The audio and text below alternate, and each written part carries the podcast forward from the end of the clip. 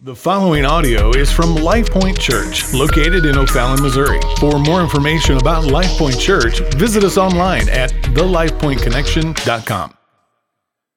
Well, good morning. If you've got Bibles, let's go ahead and grab those. Open them up to Acts chapter 20. If you're new here, let me welcome you. Uh, my name's Eric. I'm the lead teaching pastor here, and we've been going through uh, the book of Acts. This is week number uh, 22, so I hope you're ready for that. If you need to catch up, uh, you can get all of those uh, messages online. I'm super excited for today, but I want to simply start by reminding you something uh, that I tell you usually at the end of the service every week, but I want to start with this today is that I love you.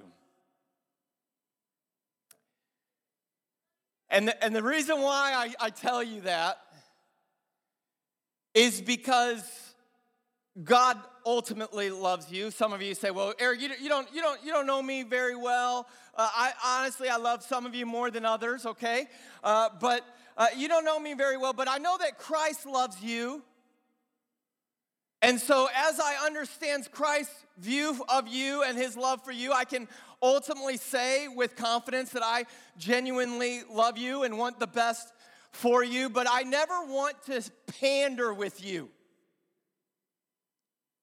And what I mean by that is, I, I don't want to simply stand up here and just simply tell you things that I think you want to hear. Tell you things that maybe would make you like my preaching or like this church or uh, like the style or, or, or, or even like me. Jesus doesn't do that. Paul doesn't do that. And so I feel like the Lord wants me not to do that. But instead, rather, would tr- tell you things that would be truthful, helpful. Paul says, I, I, didn't, I didn't shrink back from telling you what was profitable. And, and so, what happens is when all of these crowds start to gather around Jesus, he doesn't just simply say things that make them feel good, he tells them hard things. How many of you know there's hard things in the Bible?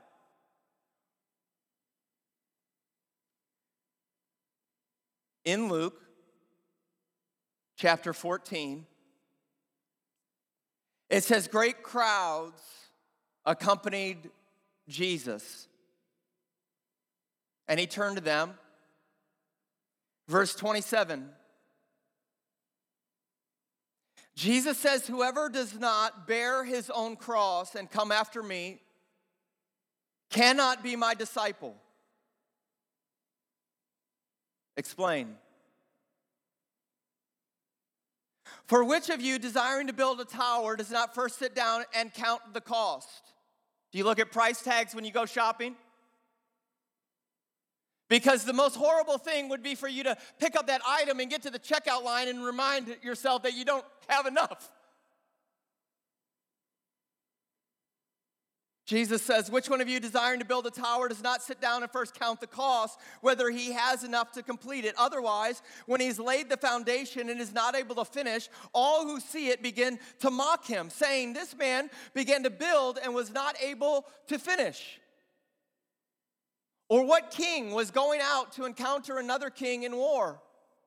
Will not sit down first and deliberate whether he is able with 10,000 to meet him who comes against him with 20,000. And if not, while the other is still yet a great way off, he sends a delegation and asks for terms of peace. Verse 33 So therefore, any one of you who does not Renounce. Everyone say renounce. Any one of you who does not renounce all that he has cannot be my disciple. He goes on, salt is good. But if salt has lost its taste, how shall its saltiness be restored? It is of no use. Everyone say no use. It says it, it's worthless. It's of no use either for the soil or for the manure pile. It's actually thrown away. He who has ears, let him hear.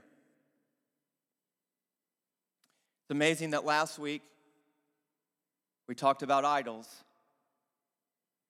We talked about that thing that we hold so dear to us that we say, God, okay, uh, you can have anything you want. Just don't, just don't touch this. Don't, don't work on this. This is so close to me. I'll do what you want. I'll go where you want. Just, just this is my thing. And it could be a good thing. But when we take that good thing and we elevate it as a God thing, it becomes an idol and it rules over us and it doesn't set us free. We actually, it demands from us. And so today, Paul's gonna talk to us about what we do in life, who we follow. Have we counted the cost in life when it comes to following Jesus and being a disciple of Jesus? Jesus says you, you need to renounce if you're going to be my disciple in Acts chapter 20. Paul spent three years in Ephesus. He's teaching that Jesus is the way, and the church is being built up.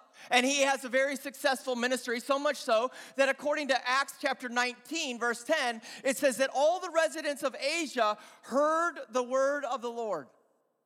That's a pretty successful ministry, wouldn't you say?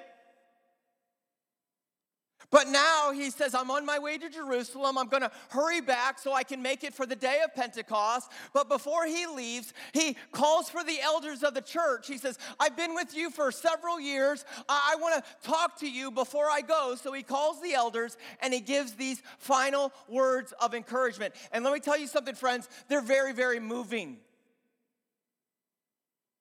So much so that it, the chapter ends with verse 36, it says, When he had said these things, he knelt down and prayed with them all. And there was much weeping on the part of all. And they embraced Paul and kissed him, being sorrowful most of all because of the words that he had spoken, that they would not see his face again. And they accompanied him to the ship. So these are the last words that Paul gives to the church there at Ephesus through the leadership or the elders of the church.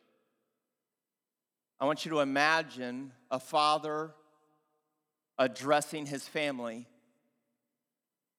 knowing that this may be the last moment that he can speak into their lives.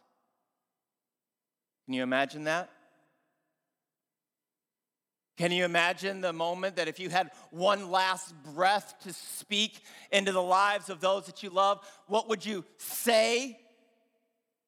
How many of you know if that was the case, I would listen up? I would make sure that I pay close attention. So, listen, I, I, I feel that weight.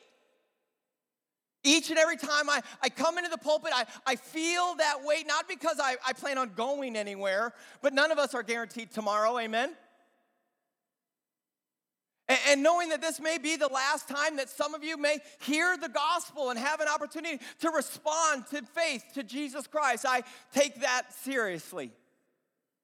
I understand that this may be the last situation that you find yourselves opening the Bible. And, and so this is where Paul really finds himself. And, and so he, he, says, listen, pay attention because I'm about to share with you uh, some, some understanding on how to live a Christian life, and you're not going to see me anymore.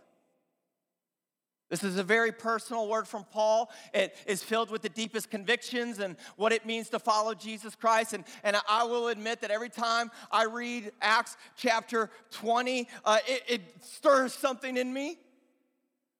This, this understanding of uh, I want to renounce everything, I want to uh, follow Jesus, and, and these radical words of Paul, they, honestly, they, they give me chills, and they should give us chills and should give us uh, the sense of admiration and longing to say, Oh God, how am I living my life? What am I doing with my time? They make me want to forsake the meaningless pursuit of comfort and self and abandon everything for the cause of Christ, no matter what. Everyone say, no matter what. Jesus says, This is the cost. Would you be willing no matter what? Would you be willing to renounce all no matter what? Have you ever said that to God? Have you ever stood before the throne of God, seen the glory of God in the face of Jesus Christ, read the word of God, and have it move on you so passionately that you would say, okay, God, no matter what? You ever said that to God? Well, in Acts chapter 20, we're going to pick it up in verse 17. Paul talks about his life. In verse 17, now from Miletus he sent to Ephesus and called for the elders of the church to come to him. And when they came to him, he said to them, You yourselves know how I lived among you. The whole time from the first day that I set foot in Asia, serving the Lord with all humility and with tears and with trials that happened to me through the plots of the Jews, how I did not shrink. Everyone say, shrink. I, I didn't shrink back from declaring to you anything that was profitable, even the hard stuff and the teaching you in public and from house to house, testifying both to Jews and Greeks of repentance, say repentance, repentance toward God and faith, say faith. So, repentance toward God and faith in our Lord Jesus Christ. He says, I didn't shrink back from telling you the truth. I didn't shy away from the hard things I actually publicly proclaimed them to you. I came to your house and proclaimed to you. What were the hard things? Repentance and faith in our Lord Jesus Christ. Meaning, Paul knows that every single person that ever would ever hear him speak has a great need. And the greatest need is to be forgiven by God. And forgiveness comes as a two part declaration repentance and faith in Jesus Christ. That's the two parts of forgiveness. We've all fallen short. The righteousness standard, the holy expectation of God, this is called sin. We've all sinned. We've all fallen short. We've all walked away of God. We've all, like sheep, have gone astray. We've all gone our own way. We've all turned our backs on God. Paul knows it. Jesus knows it. We know it. Meaning that both by nature and choice, we've all sinned, we all deserve death, therefore, we all need to repent. That's the first part. Admitting that we've turned away from God and we've turned to sin. And repentance is admitting that we've done that, and repentance is also turning back to God. That's what constitutes repentance. And so, because of our sinfulness, we can't fix our own problem. And if God is going to forgive sins, just outright, without justice, it would make God unrighteous. So there has to be a price. There has to be something that was paid. There has to be a ransom. There has to be a, a, way that the wrath of God towards sin would be poured out, but not on us because then we would be doomed. We need someone who's righteous. We need a holy one. We need someone to come in our place who's never sinned, someone who would come in the middle of our sinfulness, someone who doesn't deserve to die, but be willing to die in our place for our sin, absorbing the wrath of God. That would be called justice. And so we need a mediator. We need a redeemer. We need a substitute. We need a savior. So it's not just repentance, but it's faith in a savior that took our place. Behold, Jesus Christ. John said, He is the Lamb of God that takes away the sins of the world. When faith in Jesus and repentance of sin collide in our hearts, what we find is forgiveness by the grace of God through faith in Jesus Christ. And the reason why it's so important that we don't shrink back from proclaiming both repentance and faith in Jesus is because if you remove either component, you remove the perfection of God. You remove the holiness of God, it undermines the glory of God, thereby removing the forgiveness we need altogether. If we remove faith in Jesus or repentance from sins, then we'll begin to say, you know what? Healing, wholeness, righteousness. We don't need to measure ourselves by God's standards or God's expectations. Instead, we disregard the righteousness of God and we disregard the Word of God and we simply just be ourselves. Do whatever we want to do. And make yourself the measure of what is good and is acceptable. You give yourself and your thoughts and, and yourself the authority to determine whatever is righteous. And then the role that God plays in all of this, of my worship of self and my authority that I've given myself, is God becomes my divine endorsement of my own self affirmation. God exists to applaud me and believe in me. God then functions as this booster for our absoluteness of self and if God would somehow proclaim the truth that He is the one who's holy, that His standards are the ones that are righteous, if He does that, then God is then a part of the problem, not part of the solution. So to remove repentance is to remove sin, which is to remove God's holiness and righteous requirement.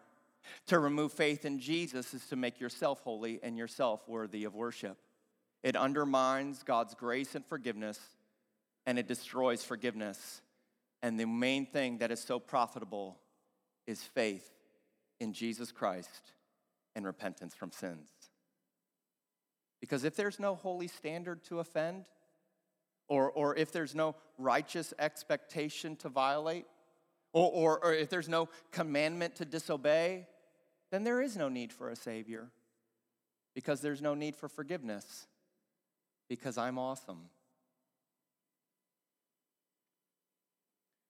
And so Paul says, I have not, in all of my time with you, not neglected or shrunk back from declaring to you, to people, what they desperately need.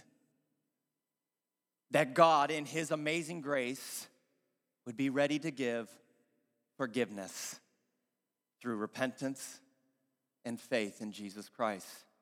We've all offended a holy God. We've all violated the righteousness of God. We've all disobeyed God.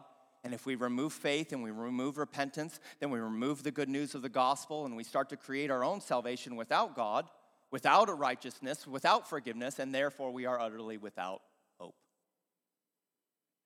but the only hope for mankind, the only thing that's profitable, is that God might find a way in His holiness and in His justice and in His righteousness to forgive us. And that's when Jesus comes and dies. The most profitable news is not to shrink back from faith and repentance, because where those two collide, there's forgiveness. That's what Paul said he did every moment he was with them. Now he goes on, verse 22. But now, behold, I'm going to Jerusalem. Before I, I, I told everyone faith and repentance, trust Jesus, repent of sin, but now I'm going to go to Jerusalem and I'm constrained by the Spirit. Everyone say constrained. That means bound, tied to. I am constrained, I am wrapped up by the Spirit. He says, Now I'm going to Jerusalem, constrained by the Spirit, not knowing what will happen to me there. Except that the Holy Spirit testifies to me that in every city that imprisonment and afflictions await me. But I do not account my life of any value, nor precious to myself. My life, no value. Anything I have, it's not precious to myself, but if only I may finish my course. Everyone say course. My race, I have a path, I have a course. And the ministry that I've received from the Lord Jesus, what is that path? To testify to the gospel of grace of God. And now behold, I know that none of you among whom I've gone out proclaiming the kingdom will see my face again.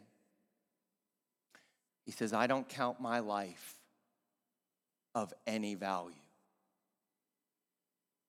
I don't count anything precious to myself except for one thing. There is one thing I value, and one thing that I find precious, and one thing that is most meaningful is I've been given by Jesus Christ a race to run and a ministry to perform. That's what my life is about a race to run and a ministry to perform. Every ministry and every race can be summed up in this way to testify to the gospel of grace in Jesus Christ. That's my race. That's my ministry. That's everything. Your life, my life, is like a race that we're running. Do you believe that? And there is one race course, and there is one path which we are to run. Paul says, This is why I live. This is why I breathe. This is why I do what I do. This is what my life means to testify. To live is to minister. To finish the course is to fulfill the ministry. Let me ask you Does that define your life?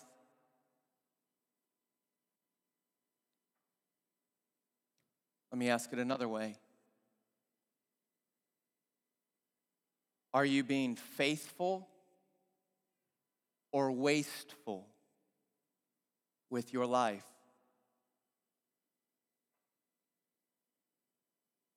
Every true believer, every follower of Jesus Christ has been given a course to run and has been given a ministry to perform.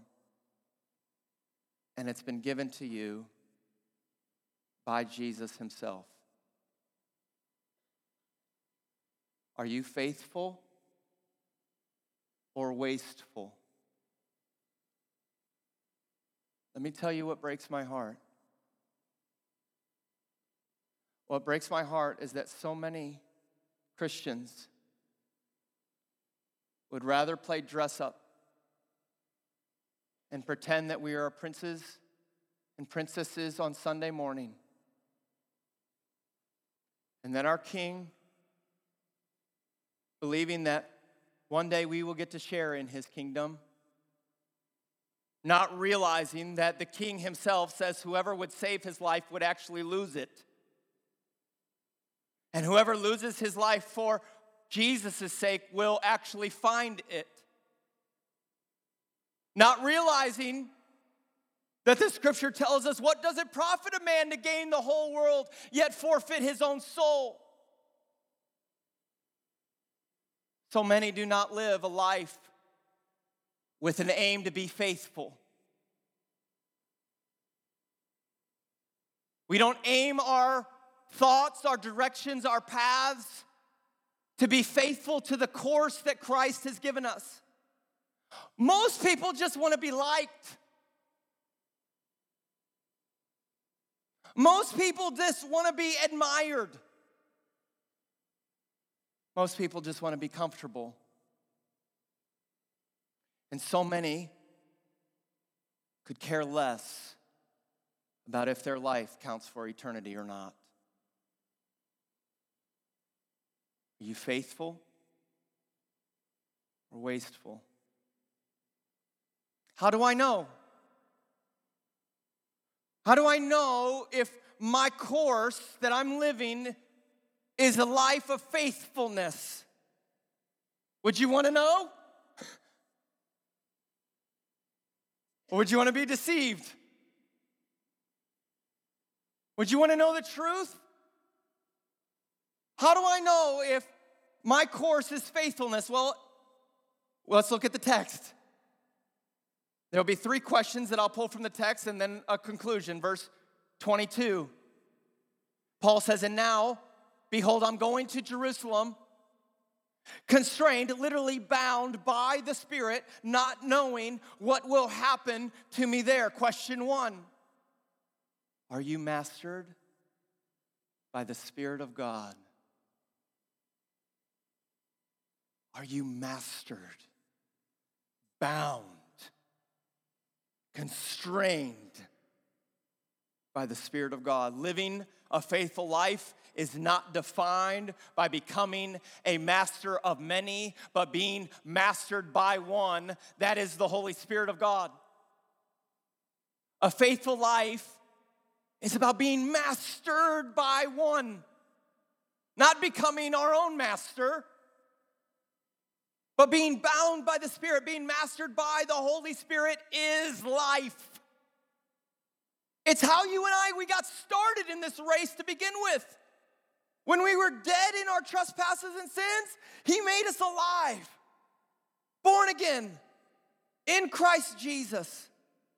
Let me show you this in Romans 8, best chapter in the entire Bible. Romans 8, Verse 3 For God has done what the law weakened by the flesh could not do. By sending his own son, Jesus, in the likeness of sinful flesh and for sin, he condemned sin in the flesh, on the cross, on the tree, dying for sin. He condemned sin in his body, in his flesh, in order that the righteous requirement of the law might be fulfilled in us who walk not according to the flesh, but according to the. That's our course to walk not according to the flesh, but according to the Spirit. For those who live according to the flesh set their minds on the things of the flesh, but those who live according to the Spirit set their minds on the things of the Spirit. It's like you're bound to it. The Spirit, it, it controls, it, it, it binds me to His thoughts. Verse, verse 9, it says, You, however, this is good news, are not in the flesh, but in the Spirit. If, everyone say if. Mm. If in fact the Spirit of God dwells in you, anyone who does not have the Spirit of Christ does not belong to him. Verse 13, for if you live according to the flesh, you will die, but if you, by the Spirit, you put to death the deeds of the body, you will live. For all who are led by the Spirit of God are sons of God. Hear me. Unless we are mastered, constrained, and bound by the Holy Spirit, unless that happens, we will run our race instead of God's race. We will live our lives according to our desires and seek our self opportunities, and we will have our minds fixed on the fleeting desires of this world. Not only by the Spirit of Christ will we be born again, but we will be given new minds, new desires, new course, new life given to us, new ministry to testify to the grace of God in our Lord Jesus Christ. Only by the Spirit can we live a faithful life that makes a difference for eternity. You can make a difference in a moment, but not for eternity apart from the Spirit. And our flesh, can we be honest? Our flesh and our world, it tells us take the shortcut. Don't stay on that course. Take, take the shortcut. Avoid the hard things. Shrink back Pursue comfort. Retire early. Store up for yourselves treasures on earth. Don't rock the boat. Don't shrink back. Keep quiet about the gospel. Go to church. That's fine. Volunteer if you want. Help people. Try to make the world a better place. You don't need the Holy Spirit for any of those things. They actually make you feel good. What a waste. What a waste. Are you saying, Eric, are you saying that it's a waste to help people? No. But would you consider making people more comfortable on their way to hell valuable? Helpful? Meaningful? If you walk into a hospital and hundreds and hundreds of people are dying of a virus and you have the antibiotic, but instead you give them a pie, apple, mmm, maybe a blanket. I'm not saying those things aren't helpful in a moment, but they are not valuable for eternity. How do I know if I'm faithful or wasteful? Are you bound by the Spirit? The evidence that you are running the race that God has set before you is a mind that is set on the Spirit. And God's Spirit, when He has a hold of you, you testify to the grace of our Lord Jesus Christ. And you don't shrink back. Speaking of repentance, and faith in our Lord? So the first question is Are you bound by that Spirit? And the second question is Are you testifying to the gospel of grace, not knowing what tomorrow brings?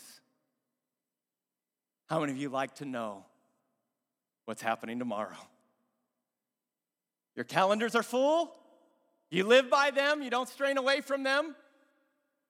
Verse 22 I Behold, I'm going to Jerusalem. I'm bound by the Spirit, not knowing what will happen to me there. Not knowing what will happen next, bound by the Spirit no matter what I'm going. No matter what.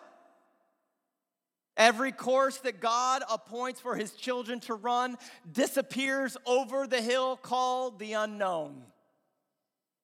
Do you know that? If you're following the course that Christ has put before you, there's the thing right there. It's called the unknown. Every ministry that's given to the children of God takes a turn around the corner called the unknown.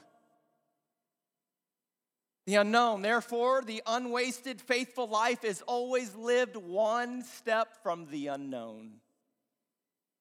That's what faith is for. You live by faith.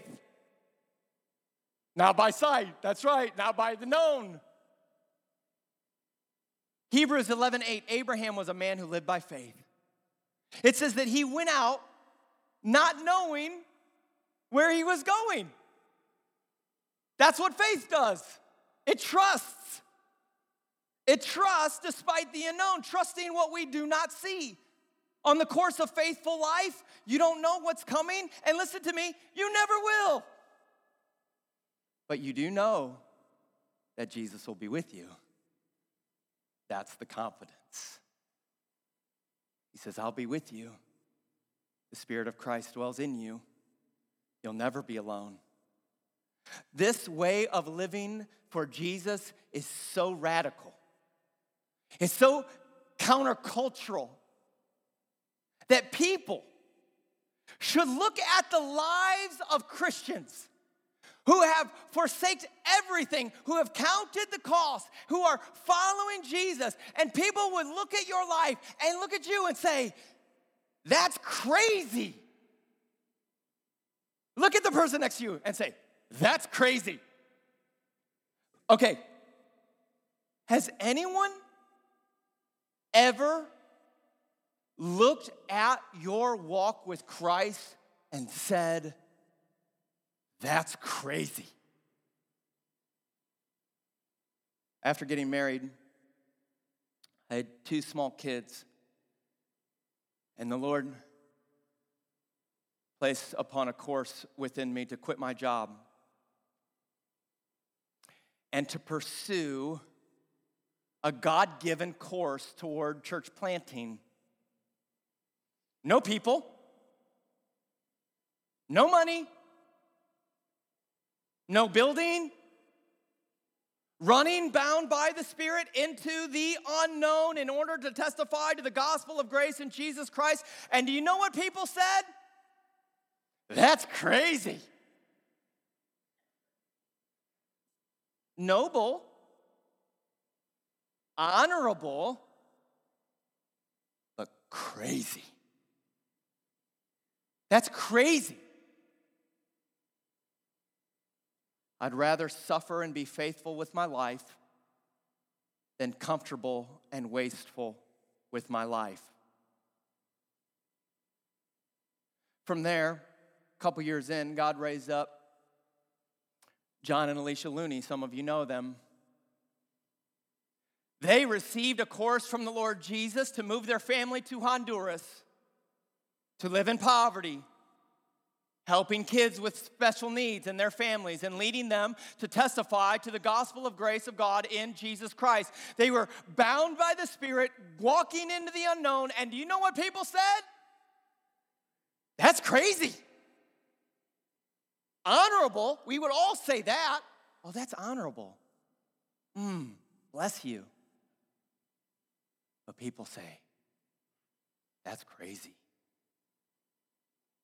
Rather, live and suffer the faithful life and the call and the course that Jesus has given than to be comfortable and wasteful with life. A couple years ago, we sent out another couple. This couple came our very first service when we planted the church.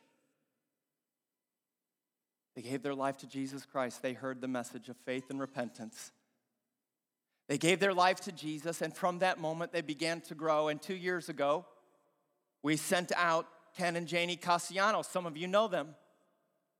They were called by God for a course across the country to the most idolatrous, the most wicked, the most demonic ruled state in the country, California. To plant a church to testify to people of the grace of God in our Lord Jesus Christ, running bound by the Spirit into the unknown. How's it gonna work? I don't know.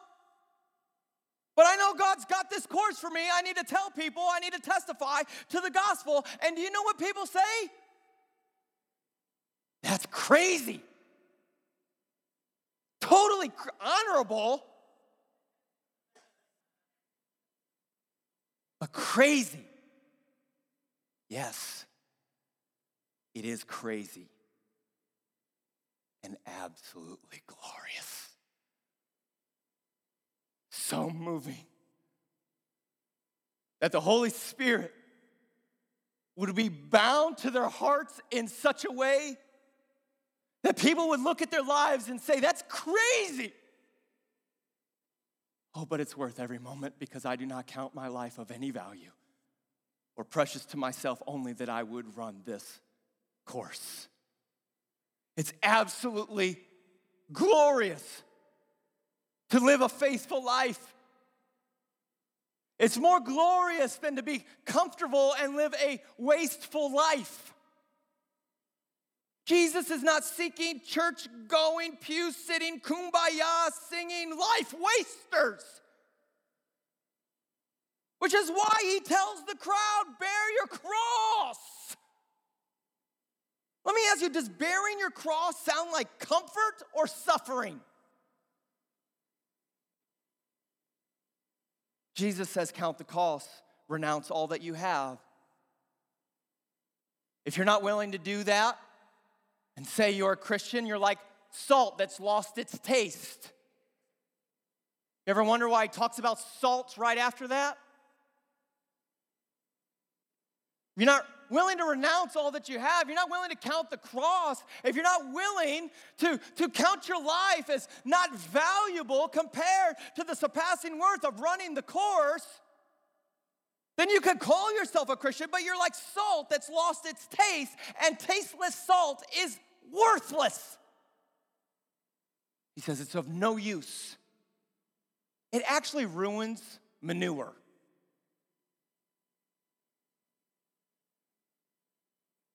Take your life, put it on a pile of crap, you just ruined it.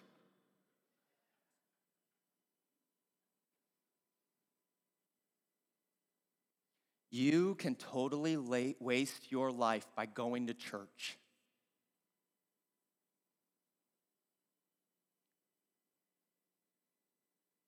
Just like you can waste your life by just going to the lake. And that's a bad thing. I, I fish. You can waste your life in church the same way you can waste your life on a beach somewhere, going here, doing this or that, and never testifying to the grace of God in our Lord Jesus Christ.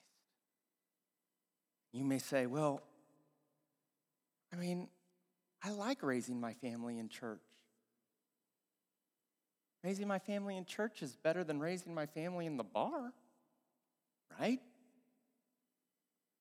Jesus would call both the drunk and the deacon to repentance.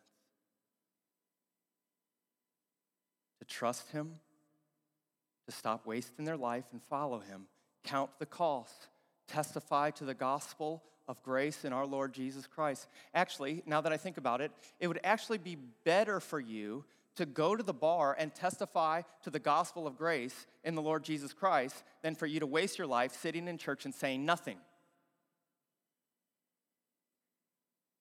Are you renouncing all, following Jesus, testifying to the gospel, not knowing what tomorrow will bring?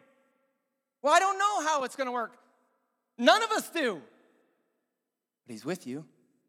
Question three Are you faithful to not stop running even when the course leads through suffering. Paul says, I'm going to Jerusalem, and I don't know what waits for me there, but the Holy Spirit has told me this for sure. Look at verse 23. He says that he does not know what will happen, except that the Holy Spirit testifies to me that in every city I get imprisonment and afflictions. Woohoo! So it's not just that our course disappears over the hill of the unknown, but the Christian course of faithfulness is designed by God to lead through pain. It's going to be painful, y'all. Acts 14 22, through many tribulations, we must enter the kingdom of God. And your favorite verse, 2 Timothy 3:12, indeed all who desire to live a godly life in Jesus Christ will be persecuted. You got a coffee cup with that verse on it? We need to make some t-shirts. They'll sell out quick. The course of the faithful life always leads through suffering. Well, I mean, can't we be comfortable and a Christian? Well, you can call yourself a Christian and you can pretend to be a Christian, but Jesus says, You can't be my disciple. Paul says, To live as Christ, to die as gain. I count all things as rubbish compared to the surpassing worth of knowing Christ. It will mean not only that you'll be faithful in the unknown, but you'll also be faithful with a certainty that some of your tomorrows are going to be painful. How many of you like that? Faithfulness says it's better to live a faithful life through suffering than a wasteful life through comfort. Being faithful to the course that Christ has called me into. This Possessing spirit filled courage is not going to stop me from running, even when the course leads through suffering. Okay, here's my conclusion. Verse 24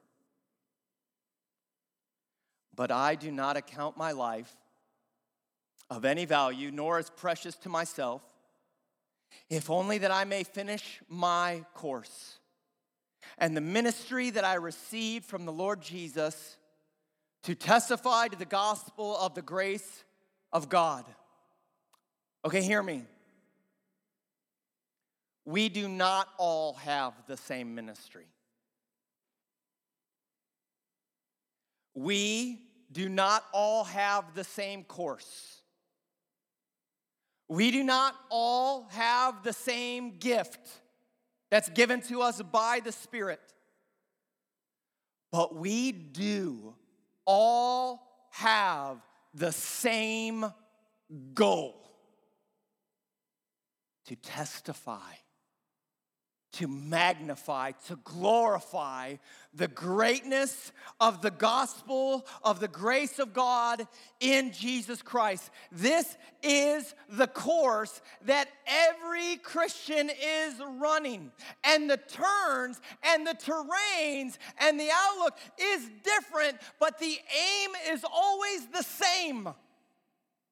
Helping people trust and treasure Jesus for life understands that we first have to trust and treasure Jesus for life.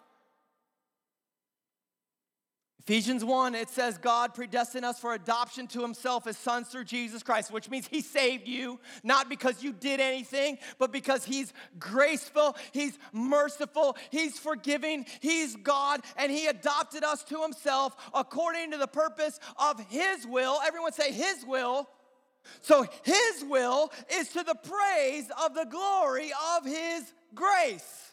Do you testify with your life? That's the ultimate meaning of life. That's the ultimate meaning of the course to live to testify to the gospel of the grace of Jesus Christ. And that is what it means to live an unwasted, faithful life. A wasted life is a life that forsakes that course and lives for another reason. A wasteful life is a life that leaves the course that testifies to Jesus Christ and instead replaces that course with the course called the American Dream.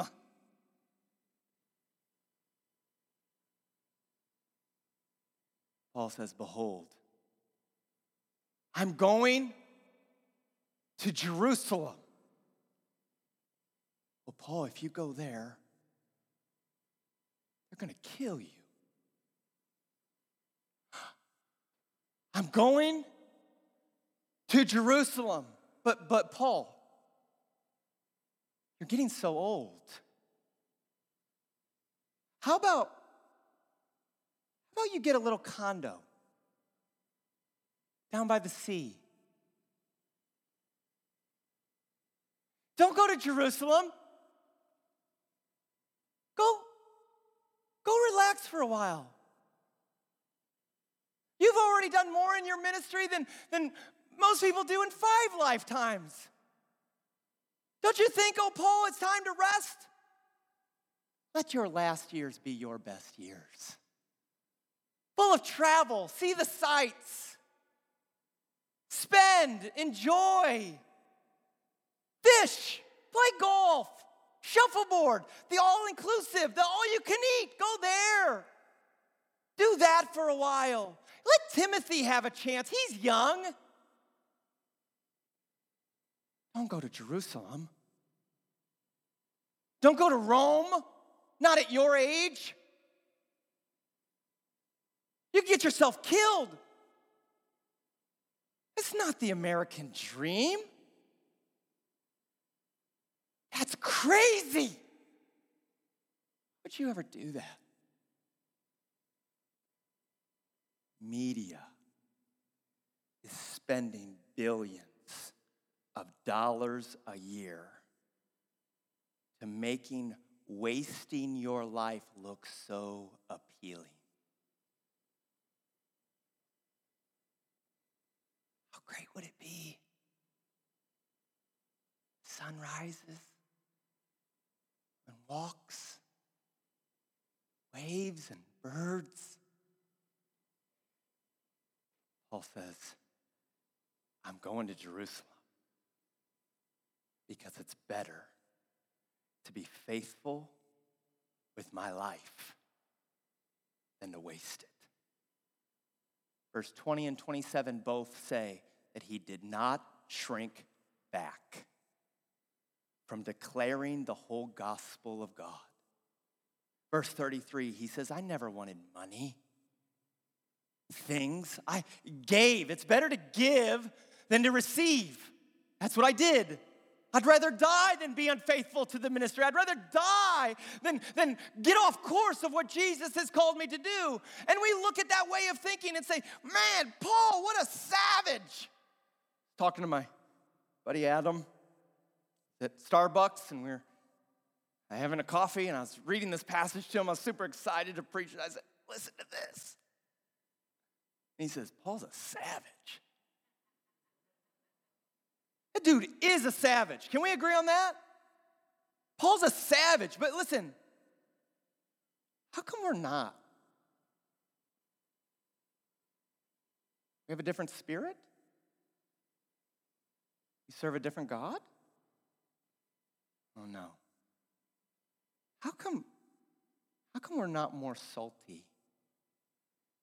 Why don't we long to be faithful to Jesus and the course that He's called us more than you want to be alive.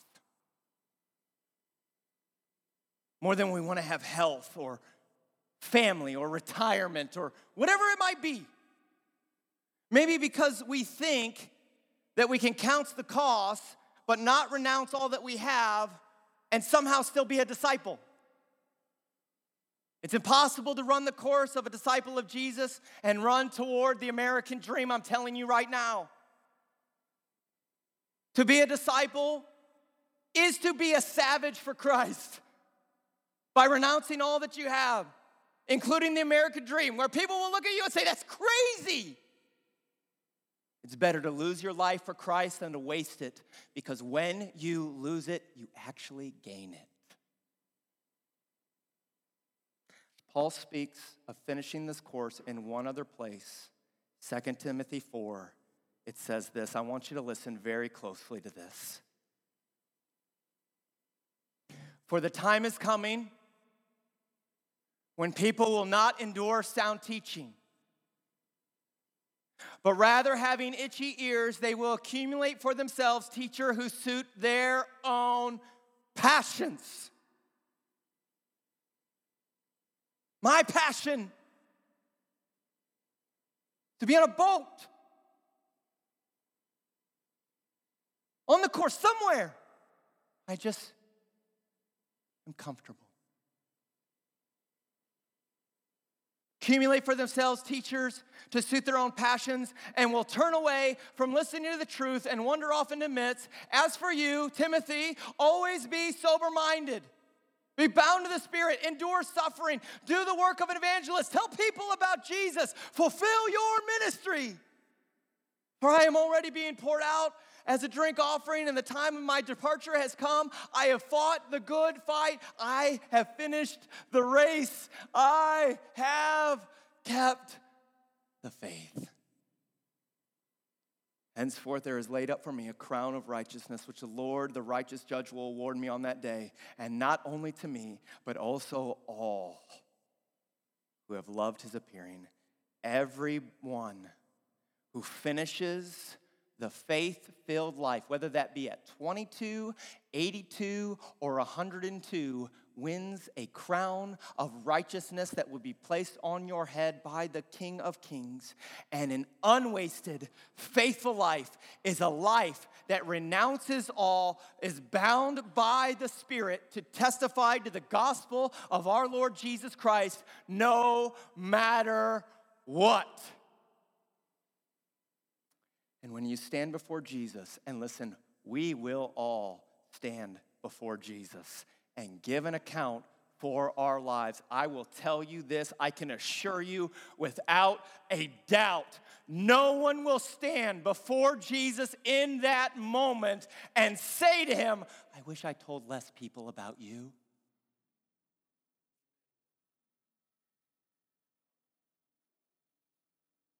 Many in that moment, however, will see the glory of God in the face of Jesus Christ and immediately realize,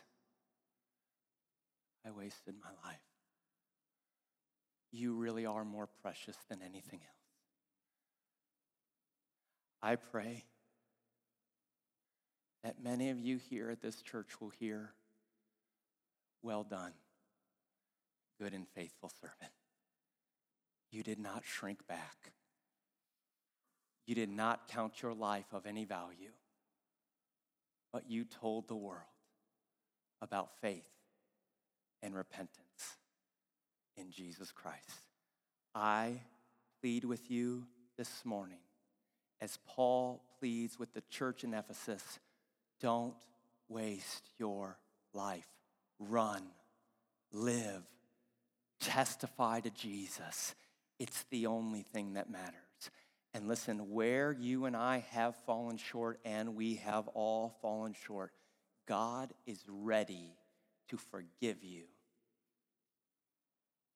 and bind you to his spirit and guide you and change you and empower you into the course in which he's called you to testify to the gospel of Jesus Christ. Let's pray.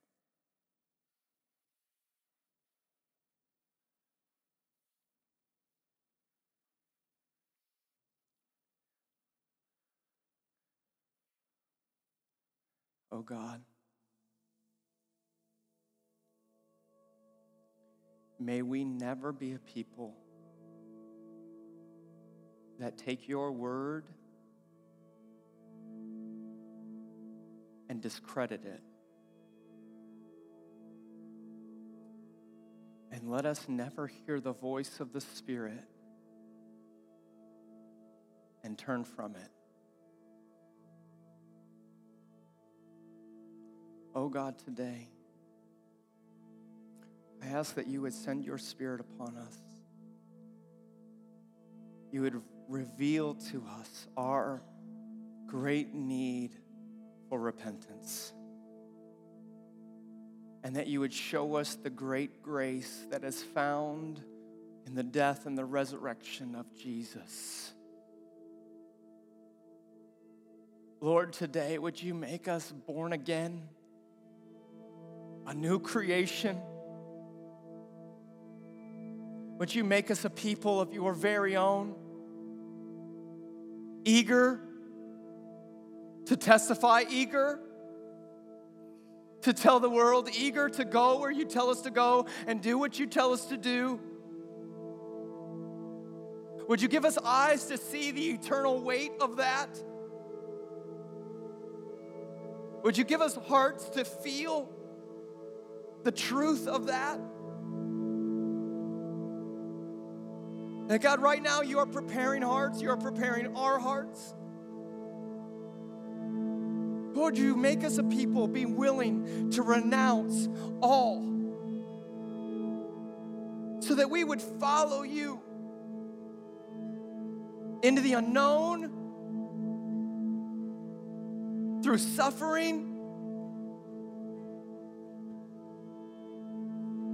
Lord, through us, I'm asking that you would shine. That we would testify that we are saved by grace through faith in Jesus Christ. And let our lives be a boast to the craziness that is following you for all eternity. Oh, Jesus, I pray that our life would point to you everywhere in every way. For that, oh God, we need your Spirit. So fall, O Lord. Come, O Lord, and bring us by your grace in Jesus' name. Amen. If you're here today and you've you've never given your life to Jesus Christ, today's your day. Right where you sit, right where you are, no matter where you've come from or what you're going through, His grace is sufficient for you. Sees you, He knows you, He loves you, and He even calls you unto Himself. And right now, I believe that the Spirit is actually bringing to your heart right now repentance of sin and faith in Jesus Christ. You can pray a prayer right where you sit of asking God to forgive you, to cleanse you, to lead you, and to be your Lord and Savior. And the promises that He will meet you right there. You have other things that are going on in your life you need prayer for, we have prayer partners in the back. We'd love to pray with you and for you. But this is the time right now of our service that we don't forsake a moment to draw near to God and ask Him about the course that we are running. I love you guys.